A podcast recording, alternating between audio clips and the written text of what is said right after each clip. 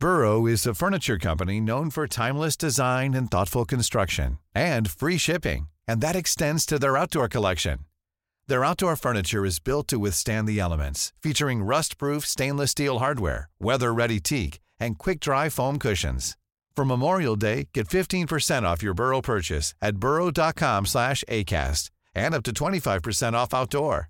That's up to 25% off outdoor furniture at burrow.com slash ACAST. Imagine the softest sheets you've ever felt. Now imagine them getting even softer over time. That's what you'll feel with Bowl and Branch's organic cotton sheets. In a recent customer survey, 96% replied that Bowl and Branch sheets get softer with every wash. Start getting your best night's sleep in these sheets that get softer and softer for years to come. Try their sheets with a 30-night guarantee. Plus, get 15% off your first order at bowlandbranch.com. Code BUTTERY. Exclusions apply. See site for details. Wow. Nice. Yeah. What you're hearing are the sounds of people everywhere putting on Bombas socks, underwear, and t-shirts made from absurdly soft materials that feel like plush clouds. Yeah, that plush. And the best part? For every item you purchase, Bombas donates another to someone facing homelessness. Bombas. Big comfort for everyone. Go to bombas.com slash ACAST and use code ACAST for 20% off your first purchase. That's bombas.com slash ACAST. Code ACAST. Hello, and welcome to the Love Life Connection podcast, a podcast for successful women who feel like they have it all except love. I'm your host, Veronica Grant, a love and life coach. And my only goal with this podcast is to inspire you to believe in yourself and that real love is possible for you, even in our swipe right, swipe left world. Hello, and welcome to episode number 205 of the Love Life Connection podcast. I'm so excited to be back in your earbuds again this week, and thank you so much for tuning in. As always, it means the world to me. I know you have lots of podcast listening options, and I'm just so grateful and humbled that you are here listening to this one. And if the show has helped you in big or small ways, I would be so grateful if you took a quick moment to leave a quick rating or review. It literally takes a second. All you have to do is scroll down on iTunes, tap the stars, and if you have 30 more seconds, leave a quick review. And if you listen on Stitcher, you can also review, although I don't necessarily know how to do that. I don't have Stitcher, I have an iPhone, but I think you can do it from the app and definitely from the website as well, stitcher.com, and then just search for Love Life Connection there. And it really just means the world. And I love hearing your feedback because it really just helps me to know what you like and love about the show so that I can keep doing more of that. So thank you, thank you. And I am so excited about today's guest that I have on the show. And I know it's getting old. I'm always excited about everything that I do on the podcast, but that's because I love it and because I work so hard on creating amazing content for you. But this topic just feels particularly close to home for me right now. And I think that's just why I'm so excited to introduce this topic to you, to introduce my guest to you, because it's just so, so personal. It's been a really big part of my life over the past, I don't know, eight months or so. So, this topic is not something that's around relationship specific. It's not about, you know, mindset or clearing blocks or inner child stuff. And that's obviously the core of this podcast, but this is a very adjacent topic, I believe. And we're going to talk about fertility and your menstrual cycles and birth control and IVF because that is probably something that you have thought about in your own life and had to make some important decisions about in your own life as well. If you are a biological woman who is sexually active, you have probably had to have some internal dialogue or conversations with your doctor or friends around what birth control method that you're going to use, assuming that you just don't want a bunch of kids from, you know, everyone that you might have sex with, right? So last year, probably around the summer or so, I was mindlessly scrolling Instagram and, you know, it was like one of those mindless things. It was probably 1030 at night. I really probably should have already been asleep. But here I was scrolling through Instagram stories and you know how people can share a post onto their stories. And so someone had shared this other woman's post and I don't remember what the post was, but it was about something on birth control.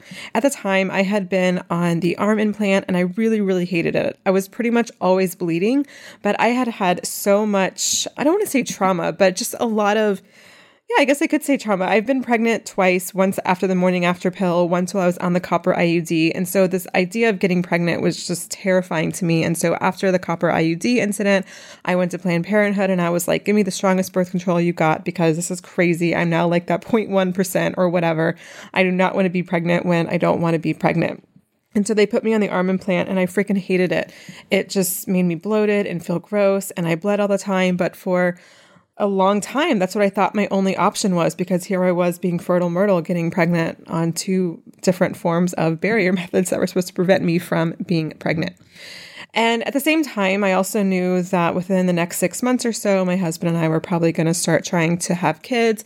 And so, this idea of birth control, when was I going to take it out? It was really bothering me. It was just on my mind. And so, I saw this post and I clicked through. And you know how that can go sometimes. I clicked through, it led me to the post, it led me to a website, to a blog. And then before I knew it, I was reading her book. I had downloaded it on my Kindle.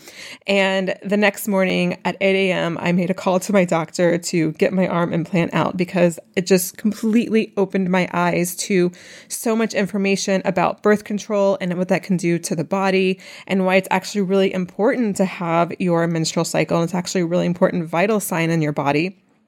And I also learned that it could, you know, delay fertility. And knowing that my husband and I were wanting to have kids soon, all of this was like, I guess it did kind of panic me, but I guess it was in a good way. It wasn't like fear mongering. It was in a way of like, wow, I actually need to learn some stuff because I thought I knew what I needed to know, but I clearly did not know what I needed to know.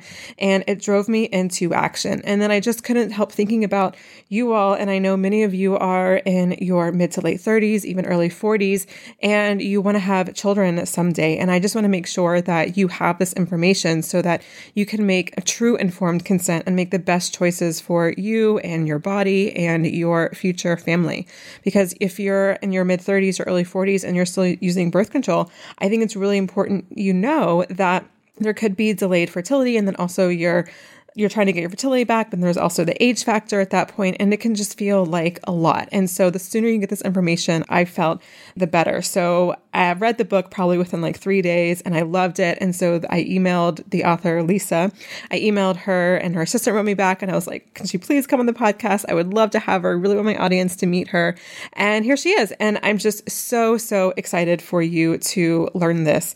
And we're going to talk about birth control. We're going to talk about natural forms of fertility. And we're going to talk about birth control, like what it does biologically to the body, what it can do to fertility when you want to have kids. And we're also going to talk about even if you don't want to have kids or you already have kids and you're not interested in having more kids, we're going to talk about why it's still really important to understand birth control, understand your menstrual cycle, because it's kind of like, you know, it might be inconvenient to poop, right? But like you need to poop because it's a natural bodily function.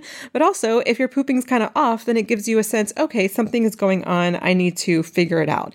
And your menstrual cycle can be very much the same way. Yeah, sometimes it might be a quote unquote inconvenience, but if something's off, then it can set off alarm bells to something else going on, and then you have the information and the power to shift it. So, this is not just for women who want to have kids within the next year or at some point, or the next few years, or at some point in their life. This is really for any woman who is sexually active doesn't want a pregnancy right now, and really just wants to be able to connect with their body in a new way. And the last thing that I'll share is I have heard about the fertility awareness method for a long time. I think the first time I came across it was 2015, so five years ago, which I know some people have been doing it since they're 20. I wish I knew about the information then, I just didn't. So I guess it was probably 29, 30 or so, and that's when I learned about the fertility awareness method. And that was also around the time that I got pregnant when I was on the copper IUD. And at the time, I was just really, really scarred from that experience. And I just thought, the fertility awareness method was ridiculous, and why would I ever in a million years go off birth control when I couldn't stay not pregnant while on two forms of birth control, one being the morning after, one being the copper IUD. And really, what I had was doing essentially was I just didn't trust my body. I didn't trust really anything about the whole process, and I was just outsourcing this quote unquote problem, this trust problem, really, to something else, to this thing that ultimately I had no control over. I didn't really have control over, you know, how effective the arm implant or any other kind of birth control that I could have gone on. And so it really just disconnected with my body. And I mentioned in the interview with Lisa, I was like, yeah, I really believed even when I was on it that I could get pregnant at any time. And I knew, like, yes, I know that sperm has to meet the egg and that has to happen through sexual intercourse, like on a very logical level. Yes, I knew that. But because I was so disconnected and scared about this issue and so disconnected from my body, I really could have convinced myself that I was pregnant at any time. Even if Steve and I hadn't had sex in a while or if I'd had a period, I still could have convinced myself that I was pregnant because, like, oh, well, you know, you can bleed while you're on your menstrual cycle. Or, you know, what if I was in a swimming pool and someone like ejaculated in the pool? Like, could I get pregnant? Like, I was just like panicked and scared all the time about it. And so, what really the fertility awareness method has allowed me to do is I actually have so much trust and faith in my body now because I know exactly where I am in my month and I just understand my cycle better. And I understand that there's literally times in your, most times in your cycle where it's literally impossible to get pregnant. So, this has really been a method of just me being able to reconnect with my body, trust my body again. And I don't get panicked anymore about whether or not I'm pregnant or anything because I just can connect and understand and I know where my body is in any given day during my cycle. And I think that is just so liberating. I think it's so empowering. And I just really want to support Lisa and really anyone else teaching this to get the method and the message out because I think it's so, so important. So, as you listen to my conversation with Lisa, I want you to consider some of these questions. Do you know exactly how your menstrual cycle even works? Like, could you actually describe it not just okay yeah there's an egg it's released and you get your period but could you actually explain how it works and the times in your cycle when you are able and then not able to get pregnant and did you feel like you had true informed consent when you decided to take a hormonal birth control method? And now you might think you've had informed consent, but after listening to the episode today, I want you to ask yourself again did you really have true informed consent? And finally, if you want to have children one day, especially if you're in your 30s or 40s, do you know the health of your menstrual cycles? And are you aware of the best ways to preserve your fertility? And what's your conversation? What's your relationship like with IVF and potentially freezing your eggs? All right, so keep all these questions in mind as you listen into my interview with Lisa. Hi, Lisa. Welcome to the show. Hi, thank you for having me. I am so excited that you're here and I'm so excited to talk to you and also just introduce you to my audience. I read your book sometime last year, I think in the fall, and I loved it and it was so eye opening. And I was just like, oh my gosh, I need my people to know who she is. Aw, thank you so much. So I've already given you a little bit of an introduction um, in the intro that I recorded separately. So people have a sense of what this conversation is going to be about. But I would really just love for you to introduce yourself so everyone knows who they're listening to and what you do in the world. Well, thank you for that. So I'm Lisa Hendrickson Jack. I'm the author of The Fifth Vital Sign. I'm a certified fertility awareness educator and holistic reproductive health practitioner. And basically, in a nutshell, I support women to connect with their menstrual cycles sometimes for a specific reason. So, if they're looking for a non hormonal method of birth control that is effective, I teach fertility awareness for that purpose for women who are trying to conceive and are trying to either figure out what health information they can gain from understanding their cycles better or you know getting the timing right etc but also for overall health. And a big part of my message is that the menstrual cycle is important whether or not you want to have kids. It's for a biological woman of reproductive age it is an essential part of just being. So we should kind of recognize the importance of healthy menstruation for its role outside of our ability to procreate. Yeah. I really like the title of your book, The Fifth Vital Sign. It's so smart because we don't think about it, but you know, when there's an emergent situation, like the EMTs will always check vital signs like pulse and whatever, but there's also other systems in our bodies that we often follow like if our digestive track is off. Like if we have like really bad bowel movements or like our stomach always hurts, then that's like, hmm, something's wrong. I need to do something. And our menstrual cycle is very much the same thing. And it's just a simple idea and it's kind of like duh, but also it's like, yeah, totally. Yeah. I never thought of it like that. I mean, as soon as you think about it, it makes perfect sense. And it's often downplayed in our culture. I think one of the examples I use most often to show how crucial a healthy menstrual cycle is with ovulation is it what happens in the case of hypothalamic amenorrhea. So when that's when a woman stops ovulating and therefore stops menstruating. So she stops getting her period. And it's often seen in athletes because it's characterized by stress, under eating, over exercise. So, you know, you lose your period and you might go to the doctor and the doctor might say, okay, well, let's just put you on the pill and get you get you bleeding again. But what you may not know is that when you stop bleeding for six months or more, your lifetime risk of developing osteoporosis increases because your body is basically trying to send you a message, you know, like something's wrong. We need to stop reproduction because we don't, you know, reproduction is not essential for us to live. So shutting it down to try to preserve yourself. And so that's just one of many examples of why we really should be looking at the menstrual cycle as a vital sign.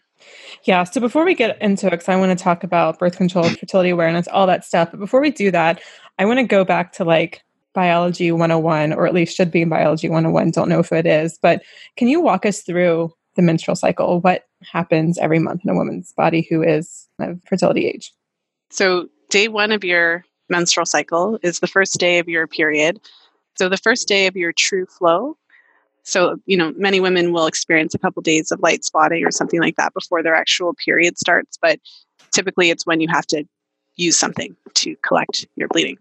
And so, in a healthy, typical cycle, you would expect to bleed for anywhere from about three to seven days. And we'd expect that to kind of start out moderate to heavy and then gradually taper off. And, you know, period should be like a sentence, a beginning, middle, and an end, and then it should stop. So, in a healthy cycle, your period does come to an end in that somewhere in that three to seven day period. And then you would expect to have a couple of days before you start to see your cervical fluid. So, cervical fluid is one of those basic things we all should have been taught back in junior high. And so, for a woman who's not familiar with it, it can look like creamy white hand lotion. It can look like clear, stretchy, raw egg whites, and it would form a thread between your fingers. Or you may just have a feeling of lubrication. And when you go to the bathroom and wipe yourself, it just feels really slippery. So, not every woman experiences her cervical fluid in the same way. So, as you approach ovulation in a typical healthy cycle, you would expect to have cervical fluid anywhere from about two to seven days. And then you would expect to ovulate.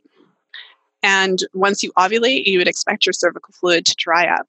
So it goes back to dry, what we call dry days, where you're not really observing any of this lotiony or egg whitey, raw egg whitey stuff. And then about 12 to 14 days later, you would expect your period to come. A few things that are important just to mention in that is that in order for your cycle to be healthy, it doesn't have to be 28 days. When we look at the actual data, 28 to 29 days is about the average cycle length, but the cycle can range anywhere from about 24 to 35 days or so, and that still be within the range of normal. And so there's a lot of myths that are really important to bust about the menstrual cycle just so that we can have a basic understanding of it. And I mean, this is like a whole other topic, but just briefly, when women aren't ovulating or they're not having regular periods, what are some things either to ask your doctor or to look into in terms of lifestyle that might be reasons or culprits? Uh, so it kind of depends on the pattern. I think thyroid disorders are really common and can disrupt the menstrual cycle. So, you know, if your bleeding is really, really on the heavy side and you're not sure why, or if your cycles are more often disrupted, so shorter or longer, than the kind of 24 to 35 day range that we spoke about. But that would also go along with other signs, you know, like feeling sluggish and lethargic and all those things. So you would have this issue and then it would be affecting the menstrual cycle. So you'd see the differences. So a classic kind of air quotes irregular cycle, if your cycles are regularly longer than 35 days, if you go, you know, a year and have fewer than eight or nine periods in a year, and if you're regularly experiencing these really long cycles, that is not always associated with polycystic ovary syndrome, but it's one of the classic ways that it shows up. And so PCOS is characterized by inflammation, glucose intolerance, insulin resistance, and it's part of kind of an overall metabolic issue that increases your lifetime risk of developing diabetes.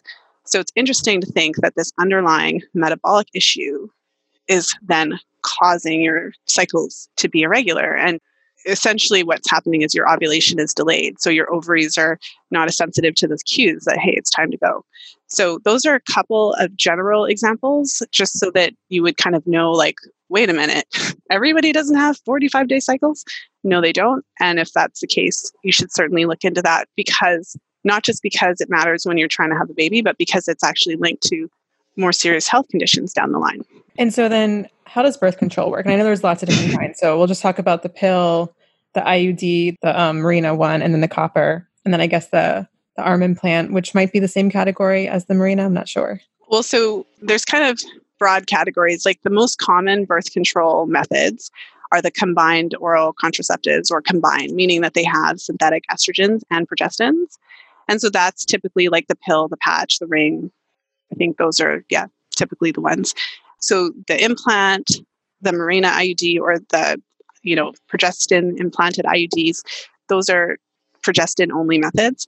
So even though there's differences within the hormonal methods, there's three broad modes of action. So mm-hmm. the majority of hormonal methods suppress ovulation. So either completely or partially suppress ovulation, which is very helpful when you don't want to get pregnant because if there's no ovulation, there's no egg. And if there's no egg, there's no baby. In addition to that, the hormonal methods, they thin the endometrial lining. So in a normal cycle, when you're not on hormones, your endometrial lining will build up and mature so that it's receptive to a fertilized egg. But when you're on hormonal birth control, the uterine lining stays very thin. So even if there was an egg that managed to make its way through, it really wouldn't have anywhere to implant. And the third mode of action is actually to cause your cervix to fill with a thick mucus plug all the time. So when you're on most hormonal methods, you wouldn't really see cervical fluid.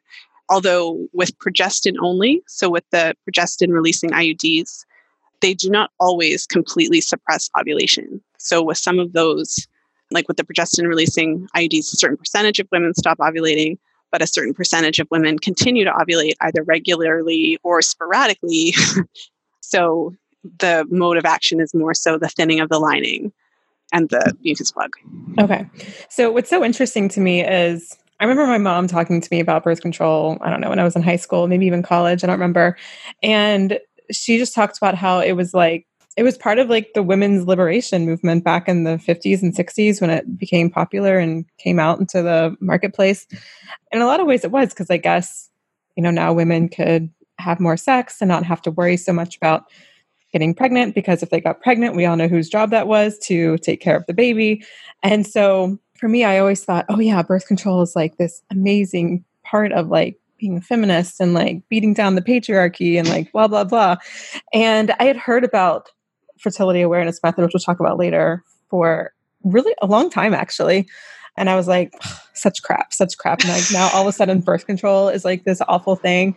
I also just want to like point out I've gotten pregnant twice, once after the morning after pill and then once actually on the IUD. oh jeez. so I mean I'm like point whatever percent or or whatever, but that made me even feel like even more, oh, I need to get on the strongest form of birth control rather than like actually maybe I should just reconnect with my body and learn about my menstrual cycle and you know go from there and, and we'll get into that but what i want to touch on a little bit and paint a picture for is like there's a lot of social and cultural issues with with birth control. And it's not like this whole feminist women's liberation thing that we thought it was. So can you talk a little bit about that? Yeah i mean it's a it's an important and complex conversation because uh-huh. certainly by talking about the pill in a critical way there are people that come out of the woodwork and say like you're anti-feminist. How could you do that? And i've certainly had those conversations. I remember one of my first kind of boyfriends when i was in my early 20s his mom was right at that age where this had literally been for her the revolution. And here I was, this young new feminist that was like, actually, you know, for me in my generation, the pill means something different. So I think that we should acknowledge the role of the pill and how it shifted the world and how it shifted the experience of women. I think that it's really important to acknowledge that its role in the feminist movement. However, I don't think it's it doesn't necessarily mean the same thing for today's young feminists. And I think that's what it's okay to kind of look at it critically because when I'm talking about the pill critically and other types of birth control, I talk about the side effects, you know, and I talk about informed consent. So when you look at the history, the first pill came on the market in 1960 and the beta testers as I'm calling them, but the women who tested, you know, the pill before it was released, so picture, you know, mid to late 50s, there's never been a pill. There's no precedent for no menstrual cycle.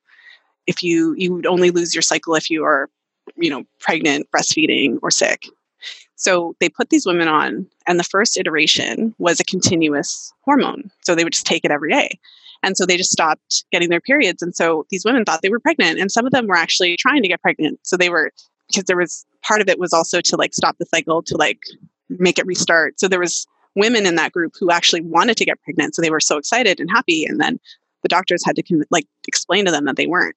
So the version that came out on the market when they decided to add in, say, the, you know, the, the four to seven sugar pills, that was so that women would take it so that they would think they were still getting their period. Mm-hmm. So even from the very beginning, women were not really told about what it was doing to the body, what the mode of action was. And to this day, it is still described as a way to regulate the menstrual cycle. Women who are taking it say that they are getting their periods. And so, for any of the listeners who aren't aware, when you're on hormonal birth control, if you're getting a bleed every 28 days, it's not actually your period. In order to get a true menstrual period, you have to ovulate. And a true menstrual period is what happens after your natural hormones have really prepared that uterine lining and it's shedding. So, what you're getting when you're on a hormonal method is a withdrawal bleed, except for the hormonal methods that do allow for ovulation, like I said, you know, with the progestin releasing IUD. But even that, it's still a hormone that's affecting your cycles to some degree. So, when it comes to like, where does this fit into feminism? when you look at the side effects of the pill, isn't it ironic that the drug that's associated with sexual liberation of women also strips women of their libidos? And we have evidence that it shrinks the clitoris and thins the area of the vaginal opening. So a certain percentage of women experience painful sex. Depression, the libido, and anxiety are kind of some of the more commonly experienced side effects of the pill. So the same drug that's supposed to be liberating us is also making it harder for us to orgasm and mm-hmm. taking away our desire to have it. So we have to be able to talk about that critically without, I don't know, like without really thinking that we're not being feminist for questioning it. Yeah, I never remember. And, you know, I got most of my birth control, especially when I was younger, from Planned Parenthood. And Planned Parenthood is like this incredible organization that I do strongly support still, but it's also, I didn't know that it would take a while to get my fertility back and to start ovulating again. I didn't know that I was going to just bleed for like nonstop. That's what happened when I was on, had the arm implant. I didn't know all of these things. And it was so infuriating to figure that out. And why wasn't I told? It's complicated, right? Like, there's one research paper that I quoted in the book, and it's so interesting because well, first of all, the title or the intention of the research paper was determine the characteristics of women who complained about birth control. So I'm first I'm already on the offensive. I'm like, this is what you're study this is what you're choosing to study. But then when you actually look at what they're doing, so they had a group of women, you know, they had them on birth control, 50% of the women reported side effects. And instead of saying, okay, that's kind of high, that's a problem, the researchers came to the conclusion that it's hard for doctors to both inform the patients of the most effective methods and fully advise them of all the side effects without unduly discouraging them from using it. So there's this whole culture of not really wanting to tell women the full extent of the possible side effects from the birth control methods they're taking because they don't want to discourage them from taking them. Doctors are really well versed in the life threatening side effects like deep vein thrombosis and stroke. And if you have some of those known risk factors, like if you smoke, if you're over 35, then they'll be really on it and help you to maybe choose a different type of hormone, right? But in terms of actually advising you about all of the side effects. I'm just like thinking of those commercials where they advertise various like medicines for psoriasis or like whatever. And then like at the very end they go through like all these side effects like super super super fast. And it's like shit i didn't even get that for birth control. Yeah. well and the thing is that it's all there in the inserts. So if you actually get if you actually but who reads it right? I know i've spoken to like very few women in my life whose practitioners actually opened the insert and went through like this very rare thing. But the insert does go through the side effects. I mean, the language that they use is a little bit vague, mood changes, right? but but it's there. So it, it's right. not something that that isn't known. Right. Right. And just curious because I don't know if it was like your Instagram or someone else's that I follow on this topic and it was something along the lines of men are fertile every day. Like every day, men can have sex and plant their seed in someone and potentially create a baby, whereas women are fertile one day a month because the egg that's released only lives 12 to 24 hours. And like for me, that was like, whoa, crazy that we're taking this thing that has a daily effect on us, but like we're fertile like 12 days of the year, give or take, depending on how long your cycles are. Well, so um, to clarify that, so when I was going through like what the cycle looks like, before ovulation, you're fertile in the days that you make your cervical fluid. Because when you have that, when you're producing it, the sperm can survive in your body Right, up to okay. five days. So I think that a lot of women have heard that though, like, oh, the sperm can live in your body up to five days, but they think it's like all the time. No, no, no. It's only in your fertile window. And so, from a scientific standpoint, there's six days per cycle Okay. that you're fertile. And it's interesting, right? I remember when I first learned that men were the ones that are fertile all the time and I wasn't. And I went through that same logic as you did. I was like, well, because this was when I was first starting to be sexually active and I was considering what birth control method I wanted to use. And I had been on the pill for pain, but I hadn't used it as birth control. And I didn't really trust myself to take it consistently. So I really felt like I would always be nervous. So I was like, I'm going to always use condoms anyway. So I may as well use condoms. And it was right around that time that I discovered fertility awareness. And it was like, wait a minute. So I'm only fertile for like a week. and you want me to take this medication all the time. Now, I think what's really important about a discussion like this is that because I can come across as like really anti birth control. I think that it's the informed consent piece is really what's important because there are, I think women fall into three categories when they're given the full information about any drug that they're taking. So there's going to be some women that are like, whoa, this is like way too much for me. And they won't just, they just won't take it. It's not right for them. There's other women that'll say, well, good, I'm so glad I know. I'm still going to take it. And maybe they would modify their use. So maybe instead of being on it for 20 years, they'll be on it for like five. And then they'll try something else. And then there's women who are going to take it just as long. They're like, thank you for telling me I didn't have side effects. I'm good. And that's all. I think we all just need to be able to make the choice, right? Mm-hmm. Totally, totally. Hey there, I wanted to jump in here real quick to let you know about a brand new free workshop I've created. It's called the five step strategy to banish anxiety and overwhelm in your love life so you can attract a fulfilling partnership and live a life of purpose. In the workshop, I break down exactly why you're in the dating pattern you're in, the number one reason why successful women specifically struggle in love, and of course, what to do about it, and how to take the confidence you feel in the rest of your life and apply it to your dating life, and of course, so much more. If you like my style, my philosophy, and how I coach women on the show, you're going to love this workshop. I teach you the why and how behind a lot of what I do while even digging a bit into the science of love so you can begin to see real change in your own love life.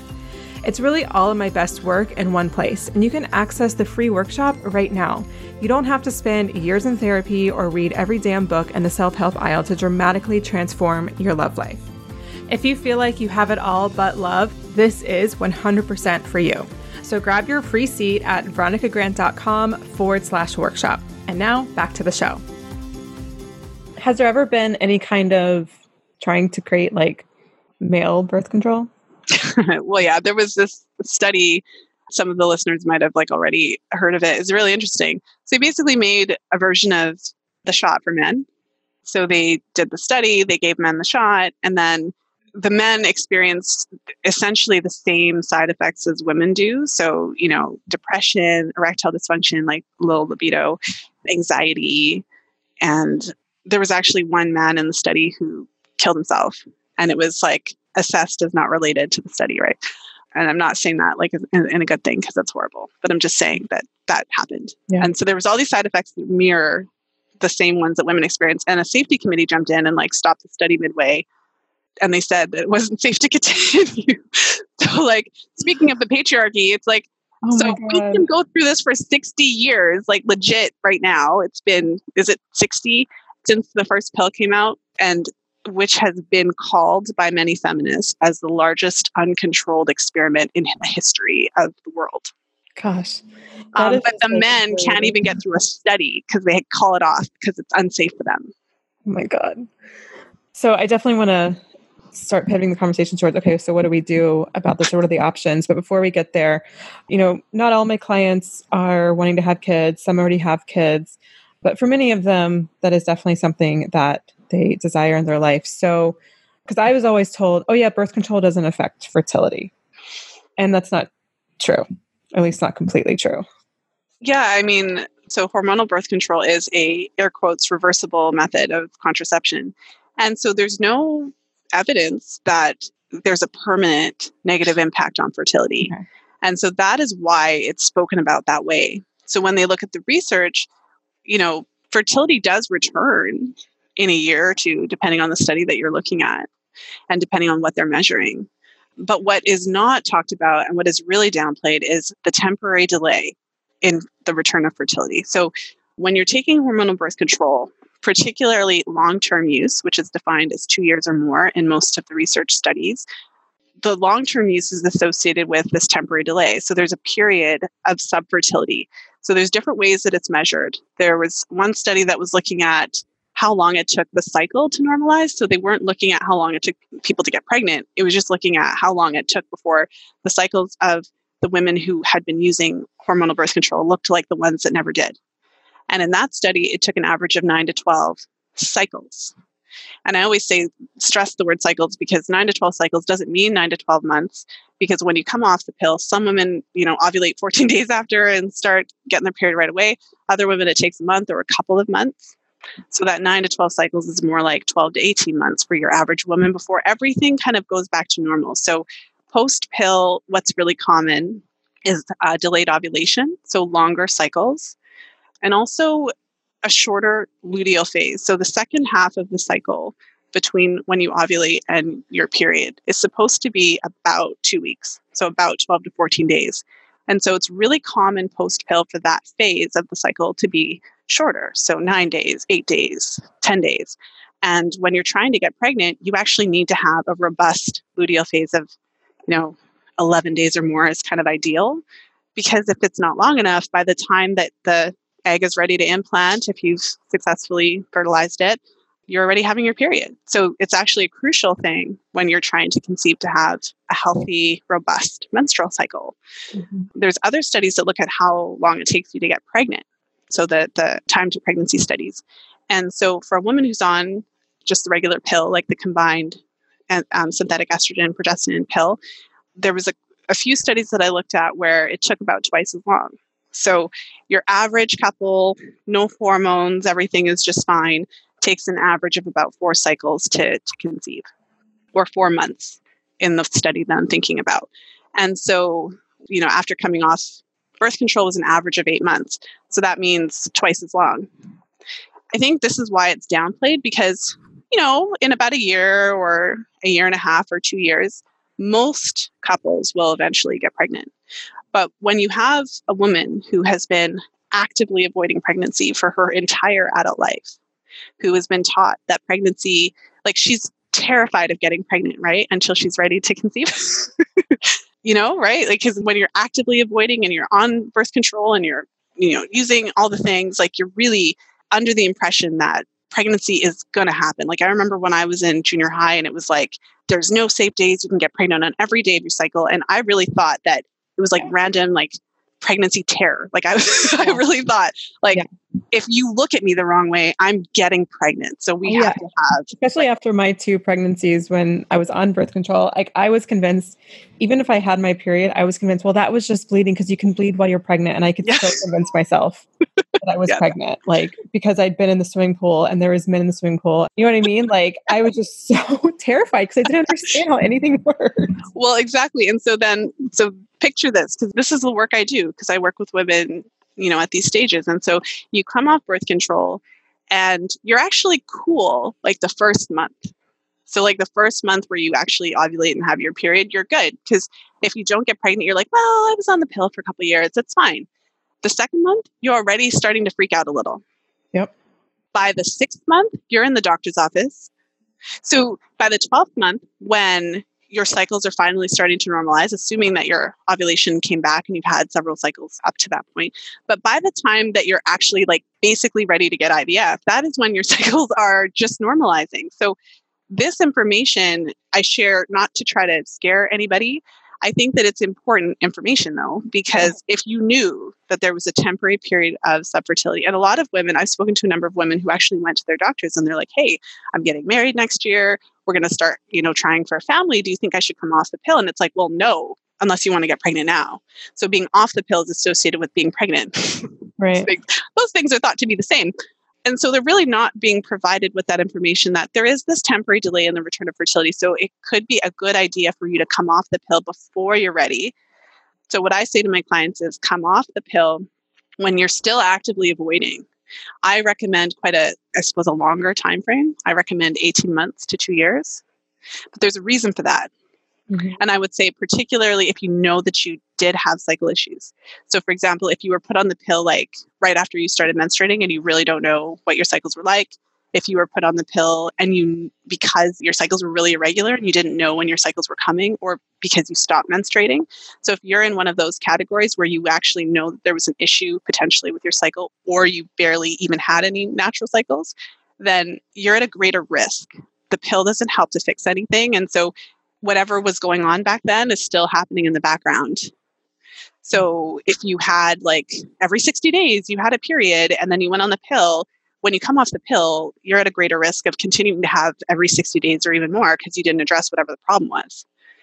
So it's really like buying insurance. It's like you assume, you hope for the best, but you just want to make sure that you give yourself a buffer period. Because if you come off the pill and you're not actively trying, and your period doesn't come back for six months and then it takes like you know six to eight cycles before everything really normalizes then that can happen when you're not stressfully trying to get pregnant right right. I mean what was frustrating for me is when i read about all of this i was 33 wanting to start having kids soon. And i'm like wait i need potentially like a year plus to get potentially pregnant to get normalized. And then so now i'm like racing against kind of like the clock in a way. That part to me was really infuriating. So, you know, for women who are listening and whether or not they're with a partner, but either want to have a baby on their own one day or meet a partner soon, you know, just feels like if you think you might want a kid in the next couple of years to go ahead and come off. And we'll talk about the fertility awareness method in a, in a second. But I just have one question. Once you start ovulating after you come off the pill, are you able to get pregnant or is there still like just some things that kind of need to come back online? Yeah, that's a really important question because pregnancy is possible like in any cycle where there's ovulation. Okay. So, you know, when I'm having these conversations with my clients, if you're coming off birth control and you're like, because I'm basically saying, like, you know, insurance, come off of birth control before you're ready, just so that you can give your body time to relax and organize itself and all of that. But you have to vigilantly prevent pregnancy if you're not ready. Like, you still would have to come up with an alternative method. You would still have to either use condoms or, you know, if you're planning to learn fertility awareness or diaphragm, cervical cap, a lot of couples use withdrawal method. I always say it because it's like everyone's dirty little secret, but a lot of people use it. But whatever method that you're, you have to actually so it's kind of like a myth that if my cycles aren't perfect, I can't get pregnant. So pregnancy can happen in any cycle with ovulation.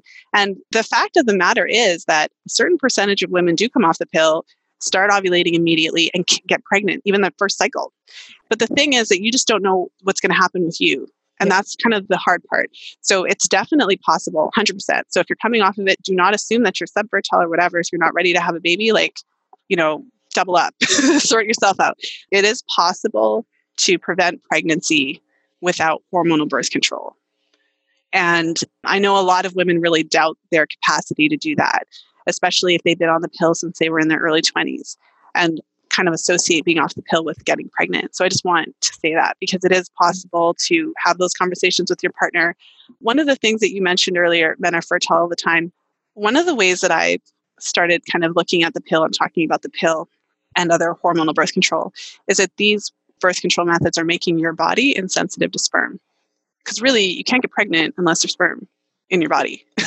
so the pill basically means that your partner can have sex and ejaculate inside of your body, and your body is resistant to the sperm, so it doesn't do anything. when you're off the pill, your body isn't resistant to sperm anymore, but that doesn't mean that that you can't figure this out. So there's ways to right. I'm basically saying like men step up. Yeah, yeah, That's true. That's true. So tell us about fertility awareness. I know that's like a huge topic and you work with women for months, but like I just want like the just so people know what we're talking about and can maybe make a decision if that might be a method they want to learn more about. Yeah, I mean fertility awareness is a way to avoid pregnancy by understanding what's happening in your cycle. So it's not the rhythm method, although a lot of people have kind of heard of that. And a lot of people would think, oh, this method doesn't work. This is like counting days on a calendar. So there's three main fertile signs that you pay attention to cervical fluid, basal body temperature, so taking your temperature every day first thing when you wake up in the morning, as well as cervical position. So what's interesting is that you know this is based on the biology and it's a scientifically backed method. There have been many studies that have looked at the effectiveness, and the effectiveness of the method is has been shown to be as high as 99.4% in one of the studies that looked at the symptothermal method. So, sympto meaning the symptoms like the mucus and the cervical position, and then obviously the temperature being the thermal part. So, if you remember when we talked about the menstrual cycle, as you approach ovulation, you start to produce your cervical fluid. So, with the fertility awareness method, depending, there's many fertility awareness based methods, but when you're looking at kind of like mucus plus temperature and all of that, you're paying attention to your cervical fluid, cervical mucus, I use those terms interchangeably. And you understand that your mucus is what keeps the sperm alive. So basically, the days of mucus as you approach ovulation are your fertile days. You confirm ovulation with a combination of your mucus going away. So after ovulation, your mucus goes away. And after ovulation, you produce progesterone, which actually causes a thermogenic effect in the body. So it causes your baseline temperature to raise. So when you take your temperature every day, the temperature doesn't predict ovulation, but after you ovulate, the temperature actually rises and stays high. So if you're charting it in an app or on a paper chart, you can actually see this shift. And for the nerd and like the science geek in me, it's really awesome because your body's doing this. And then if you throw in your cervical position, so you'd have to actually insert your finger into your vagina, touch your cervix. So everyone isn't wanting to do that, but you know, it's an optional sign. But what's really interesting is that your cervix changes position based on what's happening with your hormones. So as you approach ovulation, you're making all this estrogen, it softens the cervix, it causes it to be in a higher position. You can often feel an opening because it's open, it's like sperm, come in here. And then after ovulation, it actually firms up, goes into a lower position in the vagina, and often you'll feel like it feels more closed. So I remember that blew my mind when I first heard about the cervix and how it changes and how you can actually tell the temperature and the mucus. I was like, oh my gosh. Because then all of a sudden, although it seems like like you're letting go of control. If you're not on a hormone that's making your body insensitive to sperm but you're really understanding your body and you're kind of understanding okay so i'm not fertile all the time. Okay there's certain times that i'm fertile. Oh and i can tell when that is and i can confirm when i ovulate it and i can actually have unprotected sex at certain times in my cycle and not get pregnant. Yeah. How empowering is that? Yeah. I mean that's like that's so huge. I just when it finally landed, I was just like, oh my gosh, this is after you ovulate, like there is no egg. You cannot get pregnant. Like it's impossible. Not going to happen. Now, before you ovulate, it does feel like you need a little practice and probably some sort of teacher or coach, just because, like, you know, because if you're trying to predict when ovulation is, it can shift a day or two, a month, and so it feels. Like Well, see, I have to like jump in because because okay. I am a teacher, right? And the first thing I teach my clients is that you can't predict ovulation. And you don't have to in order for the method to work because the method isn't about predicting it. It's about understanding how to observe what's happening in your body. So, primarily cervical fluid in this case. And if you see it, it means that you are fertile that day. So, you're really observing. You can't control it. You can't control when you ovulate, and you can't predict when you ovulate. So, you have to be able to know which days of the cycle are fertile and which days aren't fertile. So, I mean, for me, when I first learned the method, I was really young. I was probably about 18 years old or so. It was like my first year of university. And that's when, I mean, that's why it's been almost 20 years me doing this. And I was fortunate to learn among other women who were also educators. Some of them were in a training program, some of them were like, you know, 30 years in fertility awareness educators, right? So I didn't have the experience of being 100% self taught. But what I do know is that when you're wanting to use this as your method of birth control, it is a really good idea to take a class to make sure that you understand what you're doing because it works when you know how to use it. And it's important to just take the time to figure that out. Even women who would say that they were self taught, nowadays there's you know facebook groups there's forums there's you know so even women who say that they're self-taught still you know they're still around other women who have more knowledge and experience than them. So yeah i think that the highest efficacy like when you look at the studies and everything the women in the studies were trained by people who knew what they were doing. So it's not like it's so hard to do and it's not like you can't read about it and learn it and start to understand it. It's just that what you said like when you're really wanting to understand all the nuances, it is a good idea to, especially when you're like, okay, this is what I'm using and I want it to work for me. I just want to set people up for success. Yeah, totally. And also, it seems I just want to make the point for you know women who then eventually do want to become pregnant. Then you already know your cycle so well. And so then you like have sex the opposite times. Exactly. and and so much of like fertility podcasts and whatever is just women trying to figure out their damn cycles. Yeah. and trying to figure out when they're ovulating and when you when you know exactly what to look for then it's just so much easier when it and it's probably going to happen quicker when it comes you know to that point in someone's life really quick before we wrap up i just want to ask a little bit about ivf and freezing eggs because that's a big thing that comes up so is there an age in which someone might want to strongly consider freezing eggs like what are your thoughts on all of that I mean, I think that if you're thinking about freezing your eggs, one thing to just think about, just as a thought, is that there are pretty strict rules for egg donors. So, meaning that there's age cutoffs and all kinds of stuff that they go through. So, if you're thinking about freezing your eggs, it's something that's kind of like the younger the better. So, if this is something that you're thinking of, depending on how old you are when you're listening to this, like if I was 25 right now, you know, that's something where you would kind of, if you're, if it's, but that makes it challenging because it's not cheap, it's expensive. You might not have the means at the age that would have been the best to do Yeah. it. So that's something to think about. The way that I look at it is that if you start to have an understanding of your cycle and how it works, so freezing eggs is kind of like one way to certainly preserve your fertility. The reason being that as you get older, for example, if you needed to have IVF done, as you get older, the chances of it actually resulting in a live birth dramatically decrease based on the age of yourself. So the chances of IVF working when you're 20, 25, 30, 35 versus 40 or 45 are very, very different. And it is very rare that like the chances of IVF working in your like early 40s is significantly lower than what it would be in your 30s. So it, from that perspective, yeah, if you're freezing your eggs, then you could then have a higher chance of a successful live birth if you needed IVF in your 40s because you would be using maybe your 30 year old eggs or something like that. So that's something to really keep in mind. But in the general sense, I think it's helpful just to understand. I think one of the things, because there's many that are missing from our fertility kind of education or our reproductive education or sex education when we're growing up, is that fertility changes with age. I can't tell you the number of women that I've spoken to who are maybe in their mid to late 30s who are still on birth control and who want to have a baby within the next couple of years, but are still so terrified of an unplanned pregnancy that they won't even consider coming off the pill.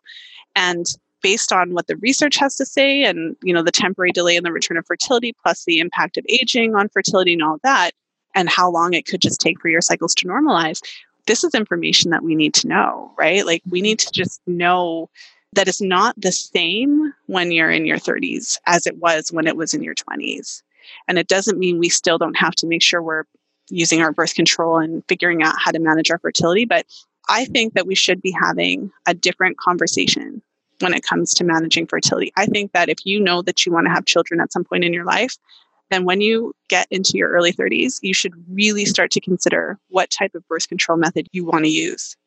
I think that it's important to just have that conversation with yourself in your early 30s if you do plan to have a baby at some point.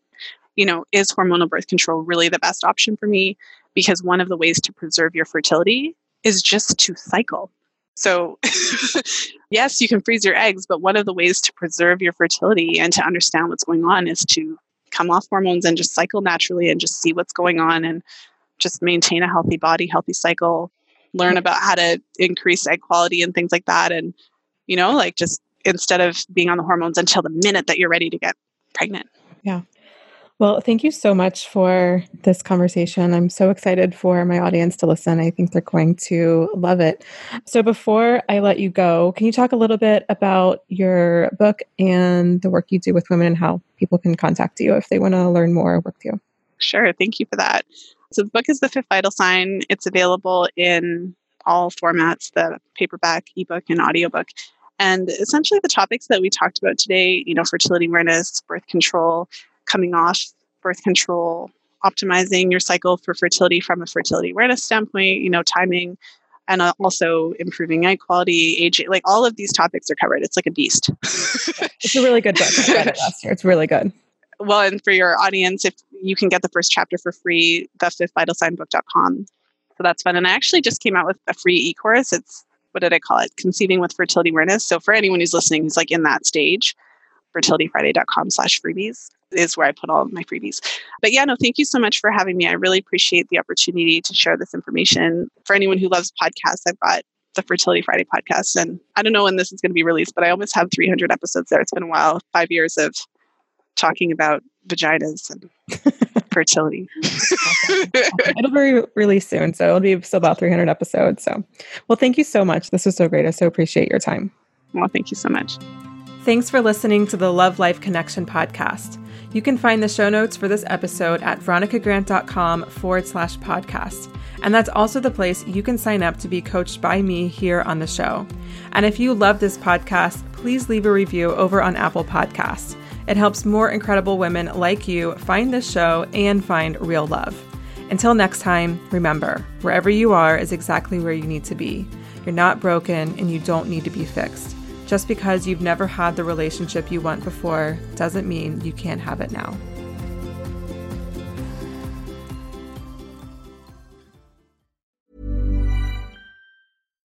Why don't more infant formula companies use organic, grass fed whole milk instead of skim? Why don't more infant formula companies use the latest breast milk science? Why don't more infant formula companies run their own clinical trials? Why don't more infant formula companies use more of the proteins found in breast milk? Why don't more infant formula companies have their own factories instead of outsourcing their manufacturing? We wondered the same thing. So we made ByHeart, a better formula for formula. Learn more at byheart.com.